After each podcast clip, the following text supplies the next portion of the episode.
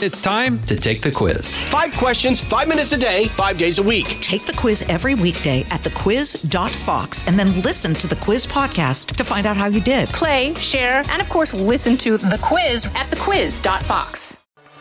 It's the Media Buzz Meter with Howard Kurtz.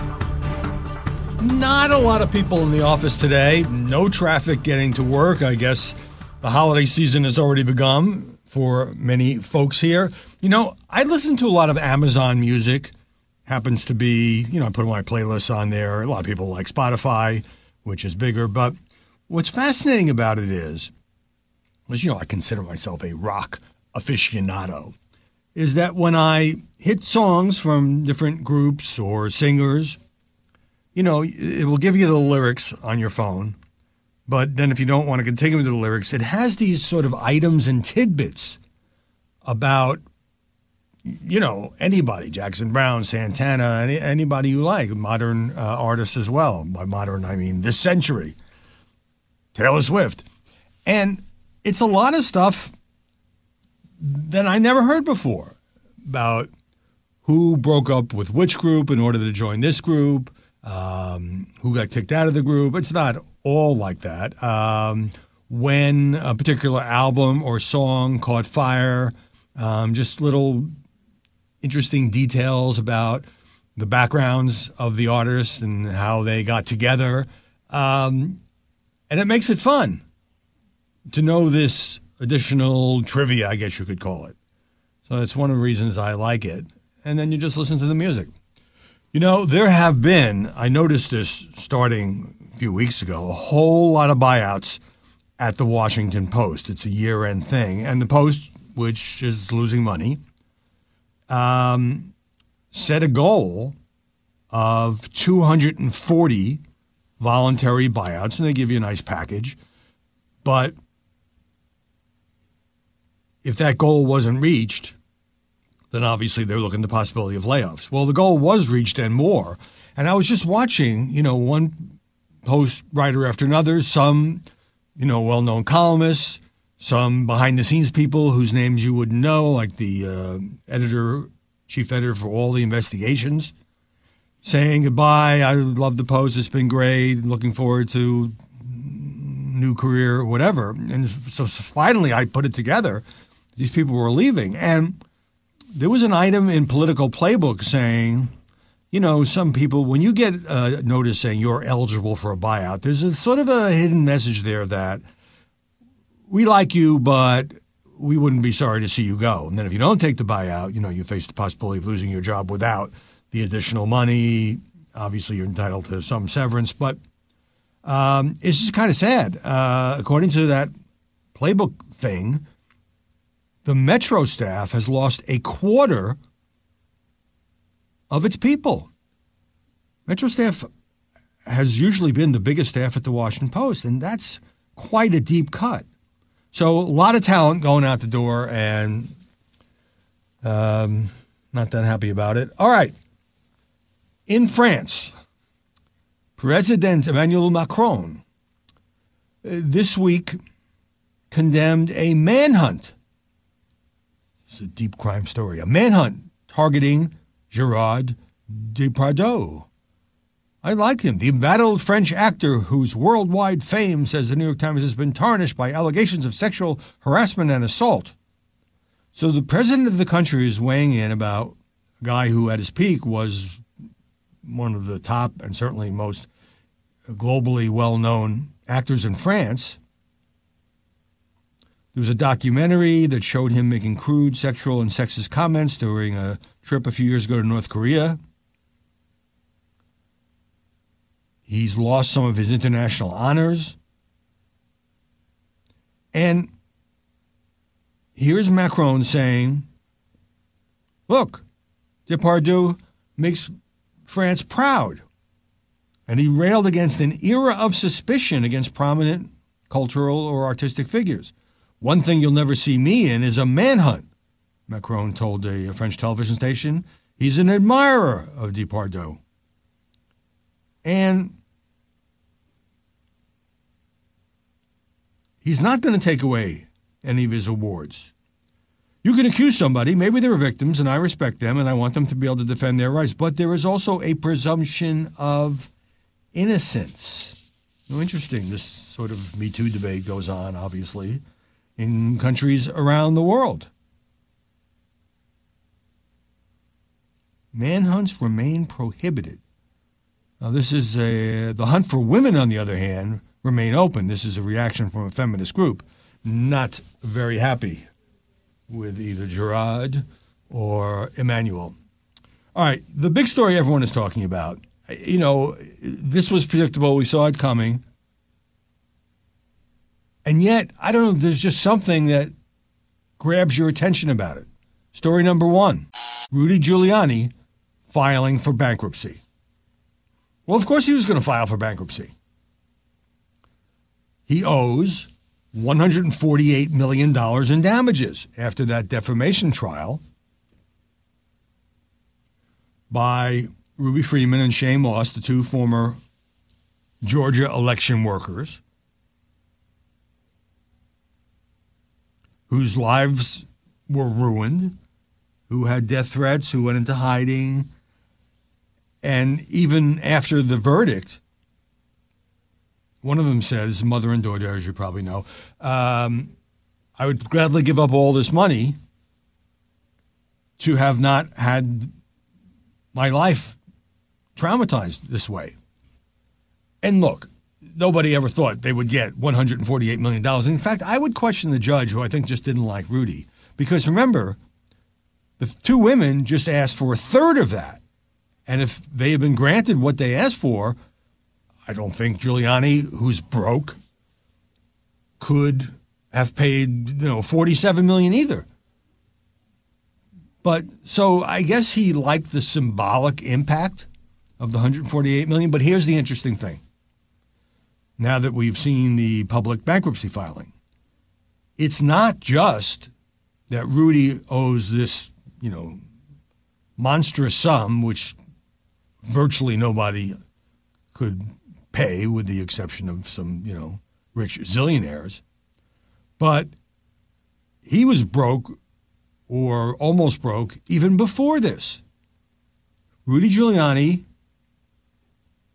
owes creditors $152 million. Now, that includes about $700,000 in back federal taxes that he didn't pay, about $300,000 in unpaid state taxes, uh, more than a million to a law firm that has represented him in these various, you know, criminal investigations. Owns $387,000 to a firm that was helping him with the disbarment proceedings. So, this has been a very, very tough time for a guy who had the moniker America's Mayor. And the thing is, he doesn't get off. He doesn't, filing for Chapter 11, which anybody has the right to do, you know, means your creditors get paid, you know, maybe 10 cents on a dollar or whatever it turns out to be. But it doesn't excuse him from the 148 million in damages because that is considered, I think the legal phrase is an intentional tort. So other people and companies and governments that Giuliani owes money to may find they're not getting much because Ruby Freeman and Shaye Moss may their claim may take precedence. Oh, so already leading up to this, the IRS placed a lien on uh, Giuliani's home in Palm Beach. This is a place that he and his ex-wife tried to sell for over $3 million back in 2019. Couldn't find a buyer at that price. He's also trying to sell his apartment on the Upper East Side of Manhattan for about $6 million. I don't know if he can't sell them, you lower the price, just like you or I would do. Um, his lavish spending came out when he got divorced from his third wife, spending $230,000 a month, six houses, 11 country club memberships. Now, what's that about? How many country clubs can you possibly go to? Yeah, maybe you've got one in New York and one in Florida. Okay, 11. I guess he had the money. And you know, the two women have filed a second defamation suit against Giuliani. I've mentioned this. Not asking for any money, you know, they're still waiting for the 148 million, but just trying to get him to shut up. Because the thing that I cannot understand, and I've talked before about, you know, I've known Rudy Giuliani for decades. He was the Associate Attorney General in the Reagan administration. Uh, he was U.S. Attorney. That's how he made his name as a crime fighter. When I was a reporter based in New York, so I was often going down to his press conferences. Uh, you know, he did a lot of showy things like, you know,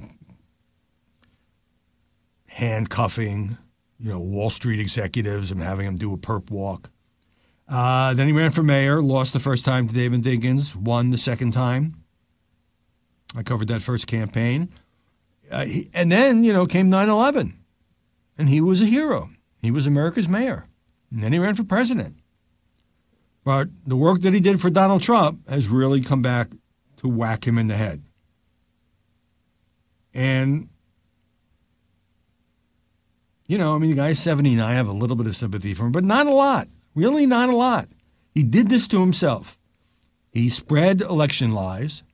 And then the final point I wanted to make on this is in the middle of this trial, and then at the end of this trial, even though his own lawyers said these women were wronged, uh, Rudy contributed, but he shouldn't be held that accountable because most of the false accusations that they were uh, tampering with ballots came from this other pundit or other people as well.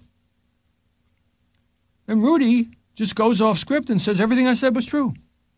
They were stealing votes. He'd already been found guilty on that.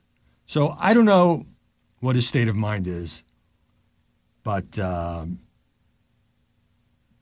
Rudy Giuliani in bankruptcy, unfortunately, is the sort of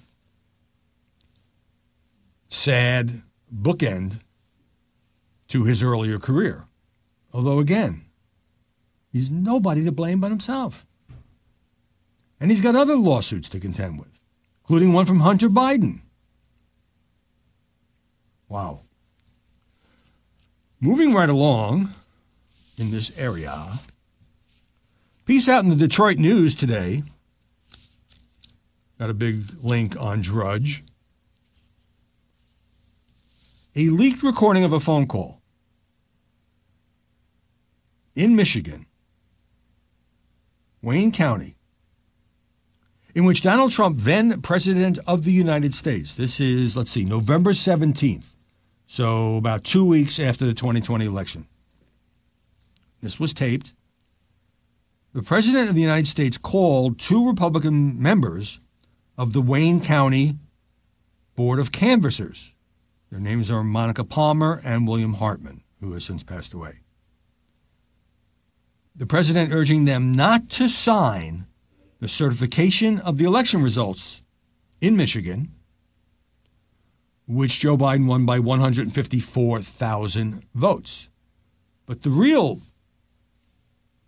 eye opener here is that another person who was involved in the call is Ronna McDaniel, the RNC chairwoman.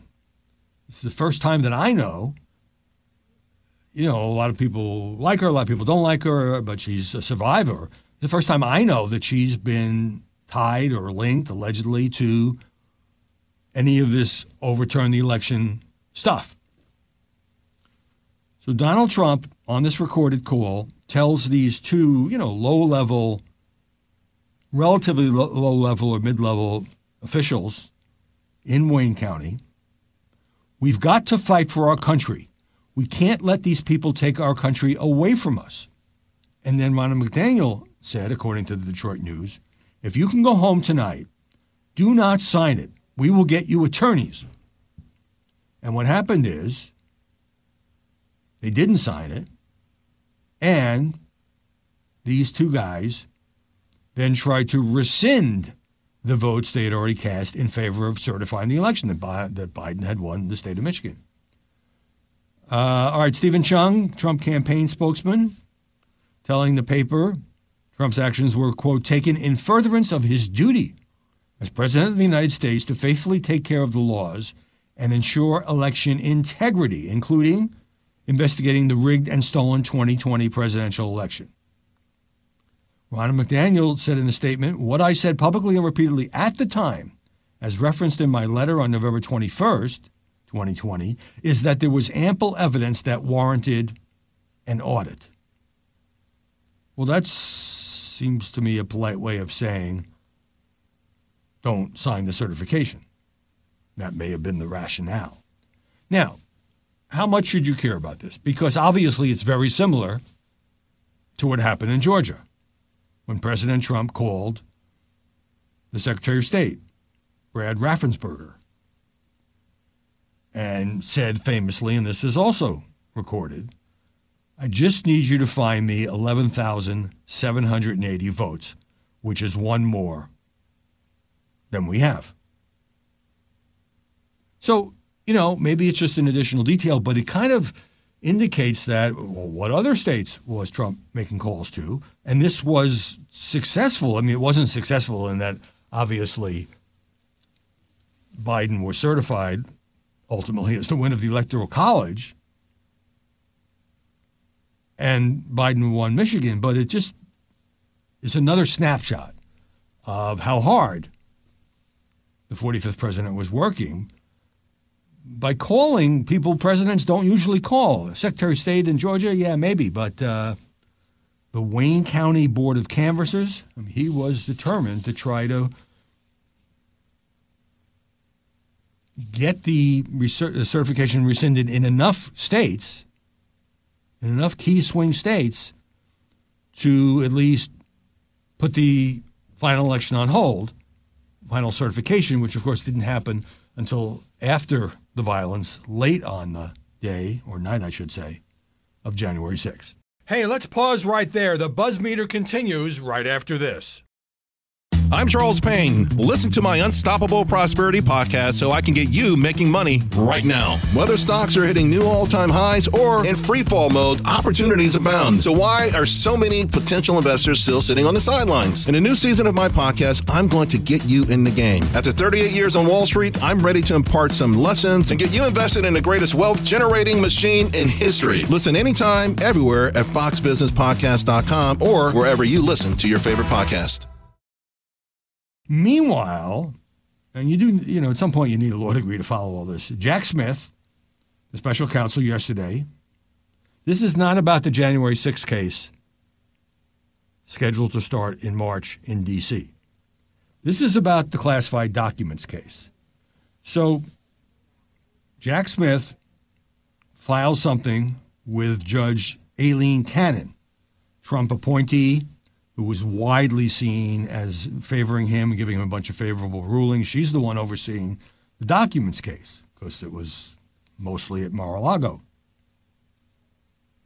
And Trump was trying to slow that down, saying that even you know getting a, a jury questionnaire ready was premature.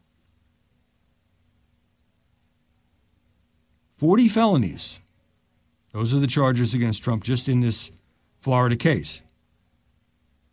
But the uh, Jay Smith's, excuse me, uh, Jack Smith's office, Jay Bratt was the prosecutor, wrote that Trump's filing was, quote, long on rhetoric and baseless accusations that do not merit a response. More to the point, defendants' breathless castigation of the government for suggesting the parties engage on jury questionnaires before resolution of pretrial motions ignores that the same was true in cases the government cited in its motion. It is economical and a good use of time to begin the process of drafting a questionnaire now. And by the way, Jack Smith wants to start that trial, the Florida trial, in May. Even though, if, and this is a big if, even though the uh, DC January 6 related, insurrection related trial is scheduled to start in March, and I don't think it's going to take two months. I think it's going to take much longer than that. So you have this game being played, and meanwhile, you know, the media is still going crazy, and lots of people still angry, and I don't blame them about Colorado kicking Trump off the ballot on the basis of Section 3 of the 14th Amendment. And as I'm speaking to you, the Supreme Court hasn't said it's going to take the case. I expect the court will, no matter what the court decides to do, but it hasn't happened yet. You know, some people are speculating about a kind of a compromise move by SCOTUS in which it would throw out Colorado's ban against Trump as a candidate, but would also rule against the former president on immunity, which he's trying to use as a way of saying he should, these other cases, the criminal cases, should be thrown out. So it would be one for each side, and the court would be seen as even handed. I have no idea whether John Robertson and his eight colleagues are considering that, but there's starting to be a lot of pundit chatter about it. Number two, Ron DeSantis, in an interview with uh, David Brody, Christian Broadcast Network, was asked if he had any regrets about his campaign, which, as you probably know, everybody's already now writing DeSantis off and you know writing his obituary. Let's do it now before even before anybody votes. Anything you'd regret? DeSantis says this. He actually said a version of this to me in one of our interviews, or perhaps it was when we were chatting um, off camera. But he said, I, "If I could have one thing change, I wish Trump hadn't been indicted on any of this stuff. I mean, honestly, I think you know, Alvin, from Alvin Bragg on, I've criticized the cases. Um, and I think it distorted the primary. I also think the governor has a point. So Brody follows up and say, why? Because uh, it, the, the indictments helped Trump and pushed his poll numbers up. And DeSantis said, yes, but, and this is where the, he had told me this, um, so much other stuff that it sucked out a lot of oxygen. In other words, there was so much media attention, and understandably so, on these indictments. I remember every single time it happened, you'd have the helicopters following the Trump car to the airport. There he is getting on the plane. I mean, it was, you know, it was OJ time. But DeSantis is right. It's, you know, it's true today with this Colorado thing, not of Trump's making, obviously. Trump and his legal issues and the things he says, obviously, the uproar over uh, poisoning of the blood continues, all of which we will talk about Sunday on Media Buzz, 11 Eastern, by the way. Um, totally overshadowed the fact that not just DeSantis, but Tim Scott and Nikki Haley and Christie and Mike Pence and the others who are running the only way they could get any airtime was to talk about Trump. Meanwhile, some good press, even got some praise on Fox and Friends for Democratic Senator John Fetterman. Of course, the senator suffered a stroke on the day of the primaries, the day or the day before. Um, had a slow recovery, did not do well in the one debate that was held because he was having trouble with the after effects of a stroke. And then he took kind of a leave and went into the hospital saying he's being treated for depression and now seems to speak much more clearly. But the important point is the guy that everybody thought was this uber liberal is not, or if he was, he's declared his independence from that. You know, Bernie Sanders had backed him and so forth. But when Fetterman spoke to the New York Times, this is a piece that ran yesterday, he said he's broken with the progressive movement. And his view is that the progressive movement broke with him. And he's trying to cast himself as, you know, a common sense lawmaker. So he, this is the guy who, you know, often walks around with the hoodie and the gym shorts. He said the left continues to demand, quote, purity tests. And then he just gave up on calling himself a, a progressive. It's just a place where I'm not. I don't feel like I've left the label. It's more that it's left me. I'm not critical of someone as a progressive. I believe different things. So, what are the examples? And, you know, I think people have missed, people who don't live in Pennsylvania, haven't followed Fetterman's career. He was previously lieutenant general, uh, uh, excuse me, um, lieutenant governor. There we go. Uh, that he he had this blue collar appeal, not just because of the hoodies, but because he did sort of portray himself as, you know, not an ideologue. So Fetterman was on CNN recently. He accused TikTok of warping young Americans' minds to be anti Israel. He has come out as a staunch supporter of Israel. And that, of course, is at odds with the left wing of the Democratic Party, which blames Israel for everything, some of whom just feel Israel's gone too far in the war. We'll get to that. And some of which is just having to do with, you know, the rising death toll in Gaza. Beyond Israel, on immigration, you see these pictures from the border every day? I mean, they're shocking. The last three days, I believe it was, record numbers of migrants crossing over. You just see them lined up. Thousands and thousands of them. And Fetterman says, I don't think it's unreasonable to have a secure border. I would never put dreamers in har- harm's way or support any kind of cruelty or mass expulsion of hundreds of thousands of people, but it's a reasonable conversation to talk about the border. And um, what about his health and his life? This is sort of the killer quote literally. What I found out over the last couple of years is that the right, and now the left, are hoping that I die. They're ones rooting for another blood clot. Harsh, but that's how he sees it.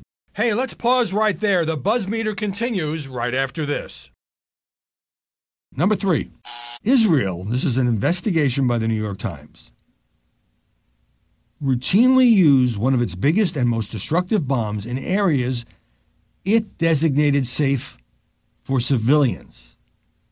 This is this is hard to process because while we knew about these dumb bombs and so forth, uh, the video investigation by the Times focusing on the use of 2,000 pound bombs in a part of southern Gaza where Israel had ordered civilians to move to safety, thereby supporting the Palestinian argument that there's no safe place in Gaza right now. While bombs of that size are used by several Western militaries, munitions experts say they are almost never dropped by U.S. forces in densely populated areas. So this is interesting. The Times used AI to scan satellite imagery of southern Gaza for bomb craters and looking for craters that are at least 40 feet across or larger that only could be left by a bomb of the 2,000 pound size. Found 208 craters in the satellite imagery and drone footage. So, Israeli military spokesman said Israel's priority was destroying Hamas and, quote, questions of this kind will be looked into at a later stage. Also said the IDF takes feasible precautions to mitigate civilian harm. Well, there's no denial there, and you know we'll just worry about it later. Is not very comforting. I mean, it's in effect confirmation of this time story. U.S. officials say Israel should do more to reduce civilian casualties. Now, the Pentagon has increased shipments to Israel of smaller bombs that it considers better suited to these heavily populated environments. But the U.S. has also sent more than 5,000 of a type of 2,000 pound bomb. So America, to some degree, is complicit in this. And just, you know, too many civilians have died there. And Bibi just keeps ignoring the increasingly public and increasingly sharp pleas from Joe Biden to get to the next more targeted, less violent, less civilian killing ways of this war. Not a ceasefire, not giving up, that's not Biden's position. Also, the Biden administration is looking at seizing $300 billion in Russian bank assets that Western nations have to get some money to Ukraine, the other war that we are backing.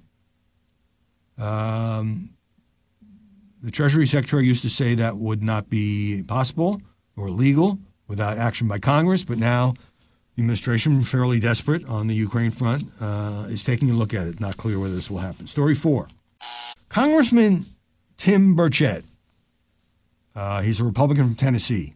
Is a pretty entertaining guy to interview, I have learned. But this kind of takes the proverbial cake. So he's on a podcast with a right wing podcaster named Benny Johnson. And they were talking about Jeffrey Epstein and why it's taken so long to get the list of names of people who flew on his plane. That'll be a big story when it pops. Um, so let me just get to the good part here. I'll spare you all the buildup. Oh, that there may be some members of Congress, this was in the question, were personally compromised by the Epstein info. Yeah, 100%, says Burchett. You're, you've got powerful people and they write the big checks. Well, let's be honest. They write the big checks and they know they're the ones out on the tarmac when the president comes and visits, and whichever party they're in. They're always either out on the tarmac or in the private room. They don't care who's in. They hate this country. They hate what we're doing. They hate what we're about, but they love their portfolios and they love their money more than they do anything else. Wait, I'm just warming up here. And they protect the people that do that. And by doing so, you know, the old honeypot, the Russians do that. I'm sure members of Congress have been caught up. Why in the world would a good conservative, good conservatives vote for crazy stuff like we've been seeing out of Congress? Here's how it works. You're visiting, you're out of the country, you're out of town, or you're in a motel, or you're at a bar in D.C., and whatever you're into, women, men, whatever, comes up, and they're very attractive, and they're laughing at your jokes, and you're buying them a drink. Next thing you know, you're in the motel room with them naked. Congressman. Uh, and then, you know, you're about to make a key vote. And what happens? Some well dressed person comes out and whispers in your ear, Hey, man, hey, man, there's tapes out on you. Or, were you in a motel room or whatever with whoever? And then you're like, Oh. And they said, You really ought not to be voting for this thing. In other words, blackmailing them, pressuring them um, about their assignation or tryst. And what do they do? It's human nature. You know, no man, no woman, this is Congressman Burchett, is actually an island. You know, if it's women, drugs, booze, they'll find you. And that's what people of power and influence do. A rather candid series of responses from the congressman. I don't know if he's got any proof of this. He's speculating. He kind of knows. It's done with a wink and a nod. I don't know. But there you have it. And finally, story five. Um, I always liked Roseanne Barr, you know, when she was in the original show. And then that show went off the air, and then she had made a comeback with a new show, just called, what was it, The Connors? Um, and then she said some crazy things and she got kicked off the show. So her ex husband, Tom Arnold, they were married in the early 90s for a few years, tweeted, you know, like basically, what is Roseanne doing with these new views? We hated David Duke, loved Edwin Edwards, former Democratic governor of Louisiana.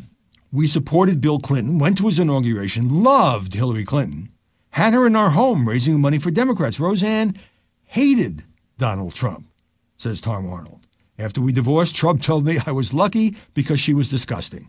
Life is strange, he says. So she had been a Democratic Party activist and she got involved with the Green Party, even seeking the Green Party's n- nomination for president in 2012. I have no recollection of that whatsoever. And this was after Roseanne went out to Arizona at a Turning Point forum and said things like, if we don't stop these horrible communists, do you hear me? I'm asking you to hear me. Stalinists, communists, with a huge helping of Nazi fascists thrown in to replace every Christian democracy on earth now. Hmm. It was basically a, a rant that was a little bit hard to follow. So the story says that uh, she's made a full transformation into a MAGA influencer, that she's often on Fox Nation, where she did a comedy special. Um, look, this happens to celebrities because they get a big following. They come to believe that their political views are really important, and some people do it better than others. And I'm not talking about whether I agree or disagree.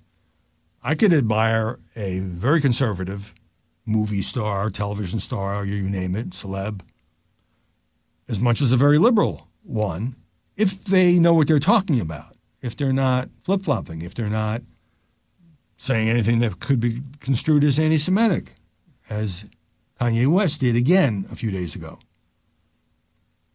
But this is kind of sad. A lot of people still like Roseanne. She now likes Trump. But according to her ex, years ago, she hated Donald Trump. Of course, that was long before he was in politics, and it has to do with the New York social scene and so forth. All right. Well, since we are on the verge of Christmas Eve, I want to wish everybody Merry Christmas, Happy Holidays. I am going to take off Monday, Christmas Day, and Tuesday, the day after. A little bit of recharging. I, you'll probably be doing other things, but a few of you might miss me. But I'll be back next Wednesday. Probably will be a lot more news by then after everybody takes their Christmas break. And as I mentioned earlier, Sunday morning, 11 Eastern on Fox, Media Buzz. Um, Ted Cruz is one of my guests. Uh, we taped this. He gets into a very spirited debate with me about what he sees as a decline of journalism. And we'll talk about the Colorado ruling. We'll talk about um, the poisoning rhetoric. We'll talk about Joe Biden and how some of his people are mad at him because he's working too hard, wearing himself out. We got a lot of stuff. Trust me. So either I'll see you then or I'll see you back here two days after Christmas with more Buzzmeter. Listen ad free on Fox News Podcasts and via Apple Podcasts, and Prime members can listen to this show ad free on Amazon Music. Hi, everybody. It's Brian Kilmeade. I want you to join me weekdays at 9 a.m. East as we break down the biggest stories of the day with some of the biggest newsmakers and, of course, what you think. Listen live or get the podcast now at briankilmeadeshow.com.